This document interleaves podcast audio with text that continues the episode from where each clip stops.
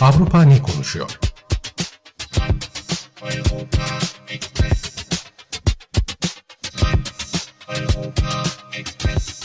Avrupa medyasından yorumlar.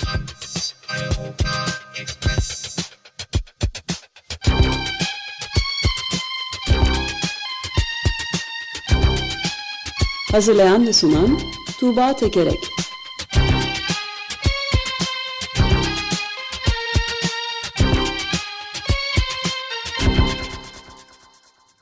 Günaydın Tuğba, merhabalar.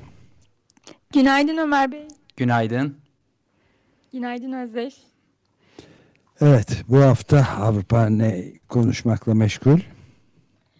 Ee, Avrupa ne konuşmakla meşgul? Ee, bugün biraz e, daha çok Fransa'nın e, konuştuklarından bahsedeceğim. Fransa'dan iki gündem aktaracağım. Daha sonra da e, sevgi robotu diye bir şey var. O sevgi robotundan e, bahsedeceğim son olarak da. E, Fransa ile başlayalım. E, Fransa aslında yaklaşık 3 haftadır bir kitabı e, konuşuyor ve bu kitabın sonrasında da yankıları sebep olduğu gelişmeler var. E, nedir bu kitap? E, Camille Kuşner isimli e, kadın tarafından yazılmış. E, Fransa'nın son derece meşhur, prestijli, e, siyaset bilimcisi, kanaat önderi, medyada sıkça görünen kişisi Olivier Duhamel'in üvey oğlunu taciz etmesin, nasıl taciz ettiğini, nasıl istismar ettiğini anlatan bir kitap. E, Camille e, Kuşner e, kardeşi Victor'un başından geçen bu olayı kardeşine Victor diye bir e, takma isim vermiş ve ve babasının bu yaptıklarını anlatıyor. E, bu Fransa'nın ünlü siyaset bilimcisi üvey oğlunu o 13 yaşındaykenden itibaren e, istismar ediyor ve kız e, diğer e, yani üvey kızı Camille Kuşner de bunu kitabında yıllar sonra anlatabiliyor. E, bu kitap e, Fransa'da çok geniş bir yankı yarattı ve ensestin e, bu kadar üstü örtülen, sessiz kalınan bir konu olan ensest meselesinin hani Fransa'da bu tabu mesele yıkılıyor mu ve bu sessizlik perdesi yırtılıyor mu diye yorumlar yapılıyor. Örneğin Fransa'dan L'Obs e, gazetesinden bir e, yorum aktarayım.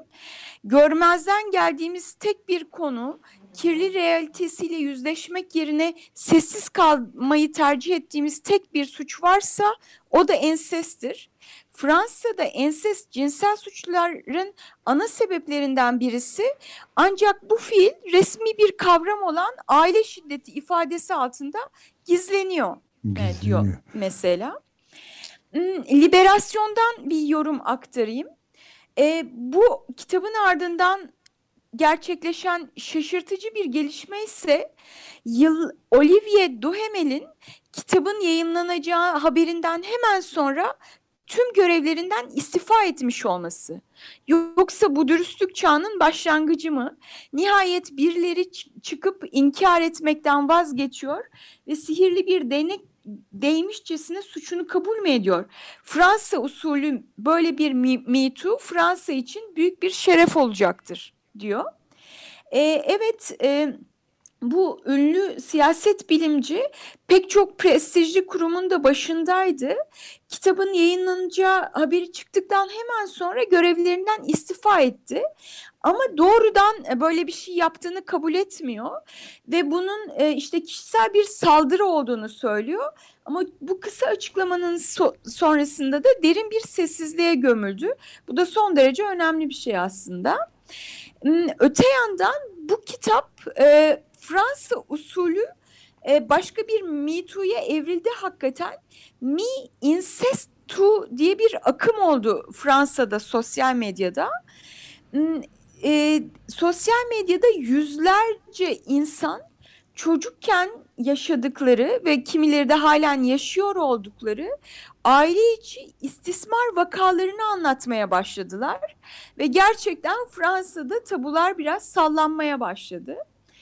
E, tüm bunların ardından da Macron geçtiğimiz günlerde e, bu konuda çocukları cinsel şiddetten korumak amacıyla e, yasaların sıkılaştırılacağını açıkladı. Yeni tasarı hazırlanmasını istedi. Ayrıca ilkokulda ve ortaokulda bu konuda eğitimler verilecek. E, istismar mağduru çocuklara ya da yaşamış olanlara devlet tarafından psikolojik destek de verilecek. Fransa böyle e, tabu bir konuyu, ensesti konuşuyor bugünlerde. Ee, bir iki şey sorayım bu konuyla ilgili. Bir tanesi bu Olivier Duhamel e, hangi görev, aktif görevdeydi Macron e, dönemi Fransa'sında öyle mi yakın zamana kadar? Evet Kitap evet. E, kadar. E, medyada e, her hafta haftada iki ya da her hafta programlara çıkan Fransa'da son derece prestijli bir üniversitenin e, kurul başkanı olan e, ve Fransız solunun aslında 68 kuşağının son derece önemli isimlerinden birisi. Evet şey, çok çarpıcı tabii bunu biz de fark etmiştik ama bu detaylara gir, girememiştik fırsatı bulamamıştık. Bir de şeyi soracağım Bernard Kuş nerede tabii 68 yani çok önemli işte sınır tanımayan gazetecilerin filan da kurucusu, kurucularından biri bildiğim kadarıyla hatırladığım kadarıyla Bernard Kuşner'in çocuklarına yapılmış bir istismar e, var galiba. Kesinlikle Ve bu konuda... öyle evet e, sizin söylediğiniz gibi e, e Bernard Kuşner e, Fransa'da sınır tanımayan doktorların kurucusu ve evet e, e, bu çocukların e, biyolojik babaları Bernard Kuşner, anneleri e, Fransa'da yine 68 kuşağının önemli feminist isimlerinden birisi. Hani Fidel Castro ile de bir ilişkisi olmuş e, birisi. E, bu kitap yayın ve m, Olivier Duhamel e, bu aile e, o Fransız solunun içerisinde olan bir aile. Kitap yayınlandıktan sonra aslında işte bu 68 solunun özgürlükçü halinin e, bu tip şeylere yol açtığı yönünde bir takım yorumlar yapılmıştı. E, kitabın yazarı Camille Kuşner de dedi ki hayır bu e, Fransız solunun içinde olan bir mesele değil. Ensest her yerde dedi. Tam da bunun üzerine işte sosyal medyada herkesin yüzlerce kadının e, ve erkeğin e, yaşadıkları ensest deneyimini anlatması e, bunun son derece yerinde bir cevabı oldu. Cevabı Camille Kuşner haklı yani. Yani bir de şimdi e, Macron'un e, Fransa Cumhurbaşkanı e, Emmanuel Macron'un şimdi böyle kanunlar çıkartması bunu engelleyici olmak için filan biraz şeyi düşündürüyor insana yani good morning after supper sözünün e, Fransızcası ne acaba? ee, e, Biraz gecikme. gidelim mi diyelim. e, ama yani e, e, Macron en azından hani hangi vakit olursa olsun e, bu, bu, bu, bu şeyi yapıyor. Gene de iyi tabii evet. Pek çok ülkede yakınımızdaki ülkelerde evet, evet, de hani bunlar tamamen reddedilmeye yok canım öyle şeyler denmeye devam ediyor. Evet evet tabii tabii yani sadece öyle bir şey yaptım işte üstünde espri yapayım dedim. evet. E, buradan e, Macron'un yaptığı başka bir şeye geçeyim. E, e, Macron yaz aylarında e, bir, Fransız bir tarihçiden Benjamin Stora'dan Fransa ile Cezayir'in ortak geçmişlerine dair e, bu iki toplumun hafızalarının uzlaştırılmasına yönelik olarak neler yapılabilir diye öneriler içeren bir rapor hazırlamasını istemişti. Bu rapor hazırlandı geçtiğimiz hafta ve yayımlandı. E, hafifçe bu konunun geçmişine de değinelim. E, Fransa bir sömürge imparatorluğu olarak Cezayir'de e, yaklaşık 130 e, sene hüküm sürmüştü ve Cezayir 8 yıl süren son derece kanlı bir savaşın ardından bağımsızlığına kavuşmuştu e, 1962 yılında. Bu savaşta da yaklaşık 1 milyon insanın öldüğü e, düşünülüyor. E, ve Fransa ve Cezayir toplumları aynı zamanda Fransa'nın içindeki farklı gruplar bu tarihi son derece farklı şekillerde hatırlıyorlar. Kimileri için bu son derece derin bir yara, kimilerinin umursamadığı, bilmediği bir şey, kimileri için bir nostalji. E, bu ortak hafıza için neler yapılabilir diye bu bağlamda bir rapor hazırlandı. Raporda 30 kadar öneri var. Bu önerilerden en önemlisi hafıza ve, ve hakikat komisyonunun kurulması. Cezayirlilerin tutulmuş olduğu Fransa'daki hapishanelerin hafıza merkezlerine dönüştürülmesi, Fransa'nın Cezayir'den getirmiş olduğu arşivin Cezayir'e iade edilmesi, savaşta ölmüş kişilerin mezarlarının açığa çıkartılması, e, bağımsızlık savaşında savaşan Cezayirlilerin Fransa tarafından da anılması ya da işte Fransa'daki ders programının Fransa'nın sömürgecilik tarihini de anlatacak şekilde daha geniş bir şekilde bunların e, anlatılması ders programında. E, bu tip öneriler var. Müze kurulması ortak tarihe dair. E, ama bu, bunlar aslında genellikle duyduğumuz öneriler. E, farklı olan bir nokta var. Burada tarihçi e, özür dilenmemesini öneriyor özellikle. E, bunun da hani özürün bir işe yaramadığını ve somut adımları atmanın, meseleyi kabullenmenin güçleştirdiğini, asıl önemli olduğu adımların somut adımların e, önemli olanın somut adımlar olması, adım atılması olduğunu söylüyor. E, bu nasıl e, karşılanıyor diye baktığımızda şöyle, Lemont diyor ki metin çok temkinli, somut olayları kabul etmeye odaklanabilmek için pişmanlık meselesini hiç gündeme getirmiyor.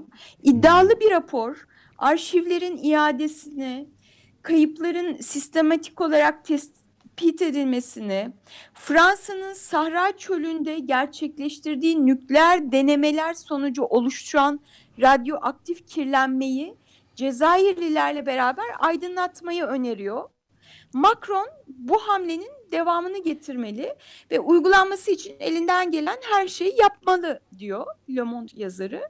Hakikaten de bu raporun yayınlanmasının hemen ardından e, Hafıza ve Hakikat Komisyonu kuruldu ve Bağımsızlık Savaşı'nda ölen Cezayirlilerin de anılması için e, önümüzdeki iki yıl boyunca üç anma gerçekleştirilecek. Böyle somut adımlara dair belli açıklamalarda yapılmaya başlandı.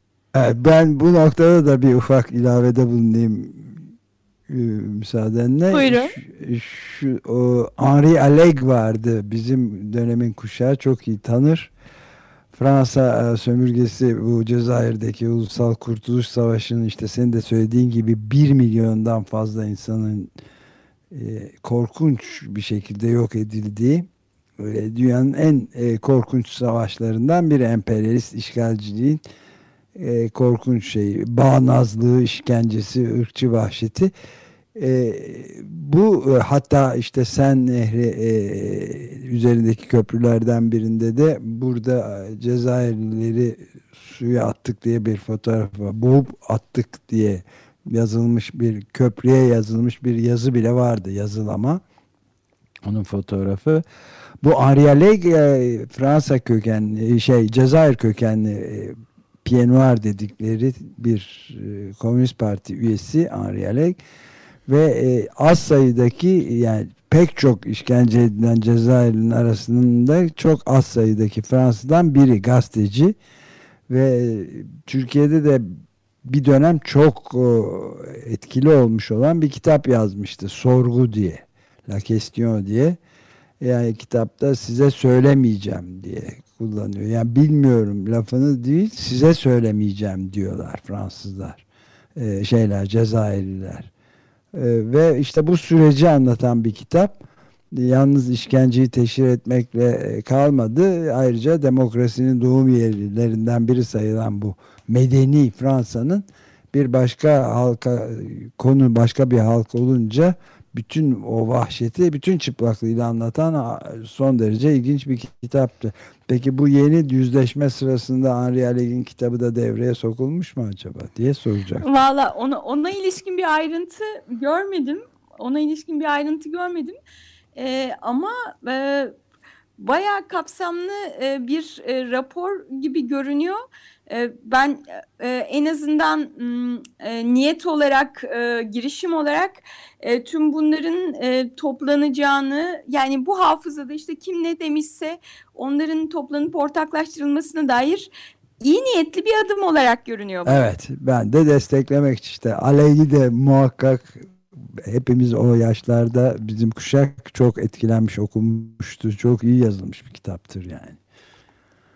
Anladım. Ee, ben bu, bu ayrıntıya da bakacağım bundan sonra Fransa Cezayir haberlerini izlerken. evet, Henri Alleg. Peki. Hmm, so, e, son olarak da hmm, İsveç gazetesindeki ilginç bir yorumdan bahsetmek istiyorum. İsveç gazetesi Expressen'de. Ee, burada e, Avrupa'da biliyorsunuz yaşlılar, yaşlanan bir nüfus, yaşların durumu önemli bir mesele. Ee, Expressen şöyle diyor, pek çok yaşlı insan kendi evinde yaşıyor. Bazıları ani hastalıklarda ya da düştüklerinde yardım çağıramamaktan korkuyor. Bugün bu duruma bulunan çözüm kocaman kırmızı bir alarm düğmesi olan yani üzerinde kocaman bir kırmızı alarm düğmesi olan çirkin bir bilezik insana sürekli kendi güçsüzlüğünü ve gündelik yaşamındaki tehlikeleri hatırlatıyor diyor. Yaşların durumunu böyle ortaya koyuyor. Böyle ortaya koyduktan sonra bu yorum ne bu yorumcu ne öneriyor dersiniz? Lavot, Lovot öneriyor. Hmm. Lovot dediğimiz şey Japonya'da üretilen love ve robot kelimelerinin birleşmesinden oluşan e, bir kelime sevgi robotu. Bunlar e, e, ben e, şey Twitter hesabında paylaştım Eurotopics'in kendi web sitelerinden de bakılabilir. Böyle kocaman gözlü, küçük, hakikaten de sevimli görünen robotlar insanları kucaklayabiliyorlar. Kendi hafızalarına veri kaydedip yanlarında oldukları insanların sağlık sorunlarını bildirebiliyorlar. Böylece özellikle yaşlıları ve deme, demans hastalarını koruyabiliyorlar. E, işte İsveçli yorumcu Lavot, Lovotların e, İsveç'te ve Avrupa'da da e, şey e, kullanılmasını öneriyor. Diyor ki pandemi de robotların kullanılmasını destekleyen bir durum me, sosyal mesafe zorunluluğu bundan sonra da sürecek gibi görünüyor. İleride başka pandemiler de olabilir. Ruhları olsun ya da olmasın beden sağlığımızı korumak için robotları, sevgi robotlarını kullanabiliriz diyor. Evet heyecan verici bir durum iş oraya geldiyse artık robotlara onlarla sevgiyi kurtarırsak ne ala. Heyecan verici mi, hüzün verici mi? E, ben de espri yaptım. Aslında anlamıyorum. E, bugün e, Eduardo Galeano'nun Hikaye Avcısı kitabından İspanyol konkistadorların Yucatan kumsallarına ilk ayak bastıklarında onları karşılamaya gelen yerlilere burası neresi diye soruyorlar. Onlar da Yukatek Maya dilinde cevap veriyorlar. Tektetan, tektetan diye. Onlar İspanyollar yanlış anlamışlar. O gün bugündür hala Yucatan Yarımadası diye geçiyor işte Meksika'da filan. Ama yerliler anlamıyorum anlamıyorum söylediklerinizi demek istiyorlarmış. Ben de bu Lavton'la beraber Lavot muydu? Lovot, Lovot. Lo, lovot. Lovot'la tektetan diyeceğim Lovot'a. onu onu da e, hafızasını kaydet yapay zeka olarak kaydedip e, o, o size anlar mı belki bilemiyorum bilemedim şimdi. Anlamaz mı ya? Tabii Türk, Türkçesi çok iyidir eminim. evet. Böyle. Bitiriyor muyuz? E, evet, e, Eurotopics bülteninden e, bu hafta derlediklerim bu kadardı. Gelecek hafta görüşmek üzere. Çok teşekkürler. Görüşmek üzere. Hoşçakalın.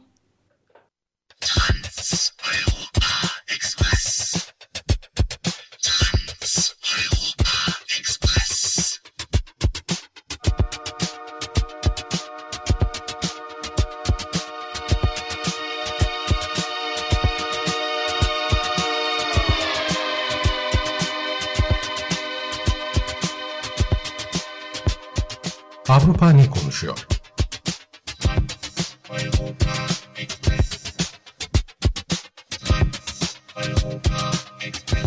Avrupa medyasından yorumlar.